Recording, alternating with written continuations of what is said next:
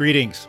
Welcome to Season 1, Episode 35 of the Legacy Drawing Board, the podcast journey and experience that wants you to build a stronger, more meaningful legacy by embracing good design principles. I'm your host, Ron Fong. And as your host, I always want to welcome you and make sure that I'm providing value for your time. For the new listeners, I want to provide an overview the vision of the podcast is to have people see themselves in the world through the lens of, des- of lens of legacy design and building. The mission is to intru- introduce people into the world of design and have them emerge as storytellers. And finally, the purpose, the, the big why. The why is that there's a perpetual need for leadership that calls all of us to edify others through enduring relationships. Your legacy is your story, it's your message. It's something that you're working on every moment, every day. It's important that you have intentionality and that you're delivering the message you want to deliver. For this episode, I'm going to talk about white space. Sometimes in design, it's also referred to as negative space.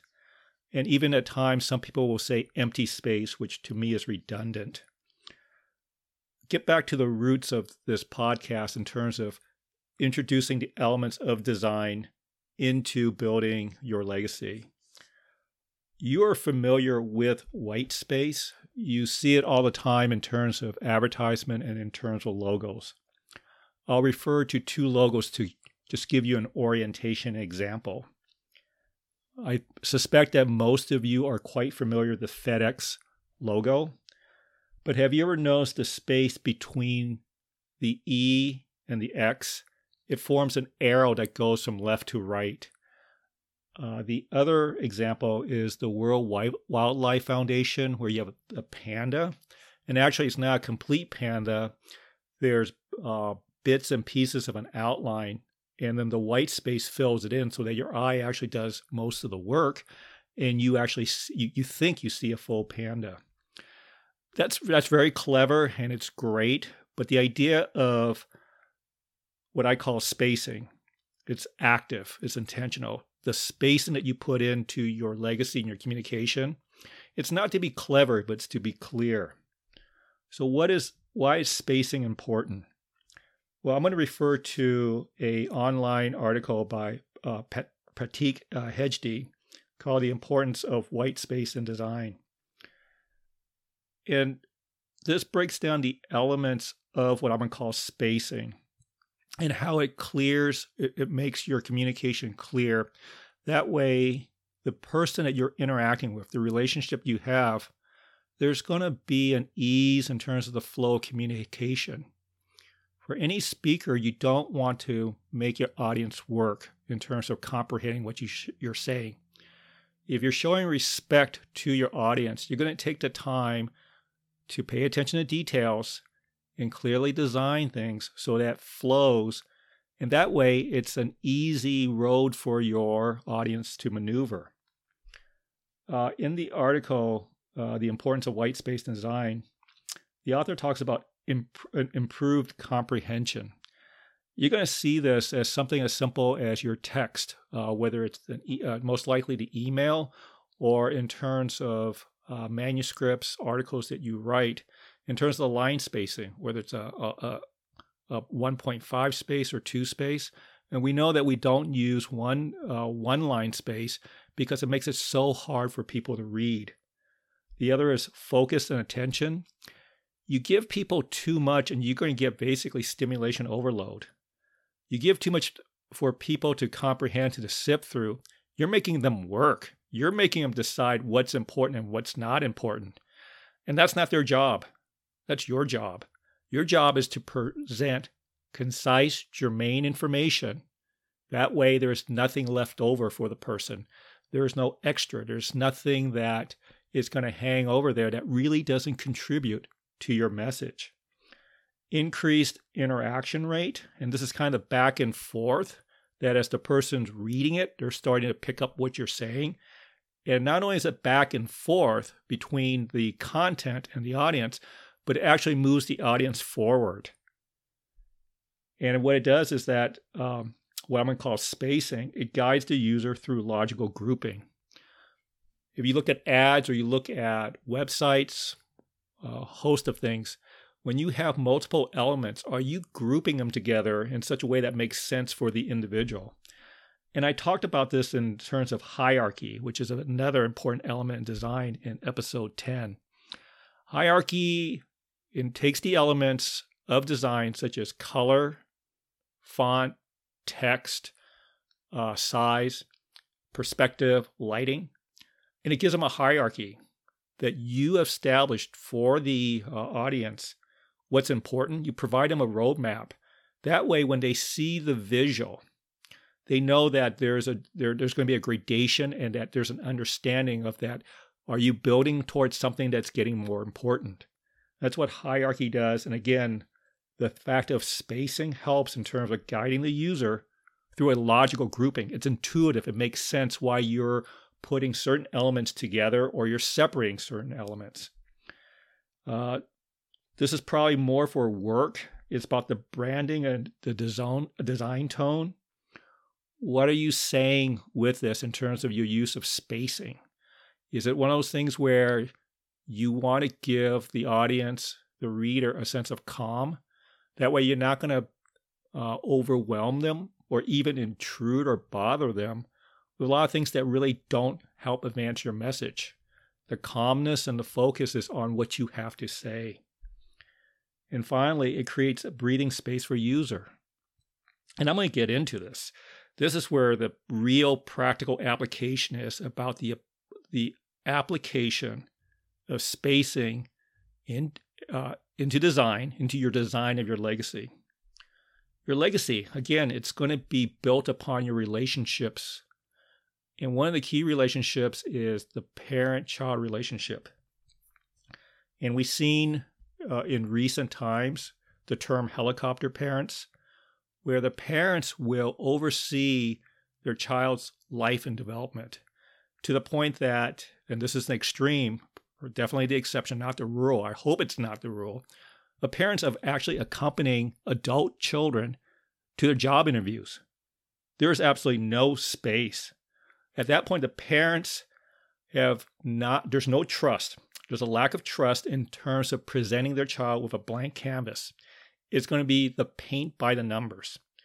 And when you take that paint by the numbers approach, it's binary. Either you do it right or you don't. Whereas you give someone a blank canvas, there's going to be a multi, multitude of ways of doing something, expressing themselves. And the nice thing is about it, you may be very pleasantly surprised because it's something that you may never have thought you thought of yourself. You're allowing someone to grow. You're allowing someone to express themselves. And again, it's the trust that's within the relationship. And creating, again, going back to this key element of creating breathing space for users. We're in a hyper stimulated environment. Uh, from the get go, from the time we get up to the time we go to sleep, we're probably exhausted. We're probably on our uh, smartphones, whatnot, or we're at our computer. And there's just so many ways in which we can be distracted, we can be interrupted, and really, really don't have breathing space. We're always answering someone's text, we're answering someone's call. Uh, it's really a, almost a 24 7 life cycle that we have. And I, th- it, it, it, it's, it's very evident in terms of how we communicate and how we interact with people. Uh, especially now with Zoom meetings, it's just back to back. You don't even get that time between meetings before when it was in person. At least at five minutes just walking somewhere from A, you know, from location A to B. It's just Zoom. It's click, click, click. And this I was very evident to me in terms of a hyper uh, stimulated environment and how that impacts interactions. When I was at UC Davis and I was on faculty, family medicine residents would see a patient, present to me, and we would discuss the case and move forward. And, and that would be part of the residents' training of discussing a case, adding knowledge, nuance, in order that they can build upon their expertise. One time, a resident gave me a very detailed presentation and it took me a while to process all the details. And I was sitting there and I didn't say anything. I was thinking. And that silence became uncomfortable for the resident. It must have seemed like an eternity, an eternity to that individual, but I think it probably was no more than 30 seconds where I just didn't say anything. I was thinking. After the 31st second, the resident asked, Is something wrong? And I said, No, I'm thinking. And they replied, goes, Oh, I thought something was wrong, or I thought you were mad at me. And we've gotten to the point now where we don't design breathing space for our conversations, for thought. If it's everything has to be filled. And we see that in terms of for those of you, you know, that uh, have to have PowerPoint presentations, slide presentations in your daily work. We see that where people run through slides, they don't present. It's a sprint. It's a sprint with a mar- with a marathon load of information, which just does not work. The, the, the, the slides are poorly designed. It's it's too packed. And again, I've mentioned in previous episodes how you should never say, I'm sorry that this slide's too busy. No, if it's too busy, it's your job to streamline it or not present it at all. That's simply inconsiderate of your audience. But we're getting away. We're getting. We're getting. We get away with that. We we perpetuate that. We just bombard people, and that's not a relationship. That's a data dump. We just spew things, spew things, without thought to design. And that's why design is so important in terms of your communication, your messaging, and your relationship building. It's about the idea that it is a back and forth, but to move forward in your relationship and to help others advance in terms of what they want to do, not what you want to do. Take a moment, take a pause. Let's pause for a moment. Let's create a little bit of breathing space. Think about your legacy. Think about how you've been messaging. Have you been micromanaging the people at work and your family? Have you made it a unilateral, uh, not even a relationship, a unilateral dynamic in which basically you're going to do all the talking and none of the listening? That's why spacing becomes important. It's not something that's left over in which you have to fill. Spacing in design is intentional. There's a reason why you leave that portion blank.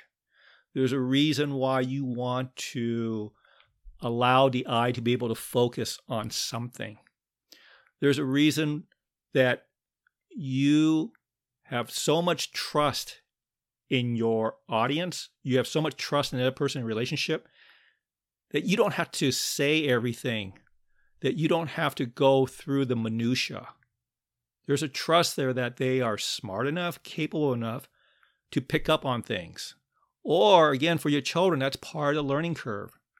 They're not going to learn if you don't give them the room to grow. Giving individuals the room to grow is a wonderful gift. Giving them the room to fall short or fail and I don't think those are bad things. It means they tried something, it didn't work out. But part of your legacy is that are you the type of individual, that's going to be there and help them say, all right, uh, plan A didn't work. Let's go to plan B. Let's keep moving forward. We have just gotten to a point where it's overload. People talk about burnout. People talk about uh, obviously after the pandemic of you know isolation. So we're not we're even more uh, going to be less attuned to picking up on nuances. And we all know the awkwardness of zoom meetings where there's silence and that shouldn't be the case where there's where silence is awkward we should have that expectation that during our conversations or interactions there's going to be a time and place for content, and there's going to be a time and place for reflection. Because if we don't have that reflection, we'll never maximize the value of that content. Think about your legacy. What do you really want to say, and how do you want to be remembered? What's your message? Are you going to be the individual that loved the sound of your own voice and just overwhelmed people? And that you weren't really interested in what they had to say? You weren't interested in whether your content actually provided value to that individual and helped move them forward. Is that the legacy you want? Or are you going to rethink this and say that now my legacy is that I'm going to, again, the focus on intentionality, the focus on design, and I'm going to incorporate spacing into my legacy. I'm going to have allow people to breathe, to catch their breath. And it's going to be something in which it's going to allow people room to grow, allow people to help fill in the space themselves. That is the importance of spacing in your legacy. Again, want to thank you for your time in terms of listening. I'm very grateful for that. I realize that you have uh, so many other uh, interests and things that t- priorities that take your time, and for you to listen to this is uh, again, it, it's a it's a wonderful blessing to me, and I thank you for that. I ask again, even though I've asked for your time, I'm going to ask one more thing: is that if you have comments, uh, critiques, questions, please contact me. My email address is rfong at truenorthshepherding.com. And this is a, the podcast is a companion to my website. If you're interested in exploring, you know, how to build your legacy through design, then I invite you to visit my website and sign up for a complimentary session on how we can work together to help design and build your legacy. If you are looking for a guest speaker in terms of legacy building, mentorship, leadership, please contact me as well. The my next for my next episode, I have a very special guest. Uh, Dr. Ronald Chambers is the residency director at the Mercy Methodist uh, Family Medicine Residency Program, Sacramento. He's been on faculty for I think at least ten years his legacy is part of his legacy is involves the training of the next generation of family physicians, which is a very obviously a very worthwhile endeavor. But what sets Dr. Chambers apart is his advocacy in terms of human trafficking and trying to address it so that his charges that the next generation of family physicians that is a core skill set that they have that not only can they treat, you know, all the ailments that come across, uh, all your chronic diseases, but to help those individuals who are victims of human trafficking and in terms of helping them break them out of that cycle, that cycle of bondage. Uh, it was a very enlightening uh, interview for me when I spoke to Dr. Chambers, and I hope you'll join us for the following episode. Until next time, I hope that you give your legacy the time and attention it deserves and give it space, give it room to breathe because if you don't give it if you don't give things space, they'll never grow. Take care.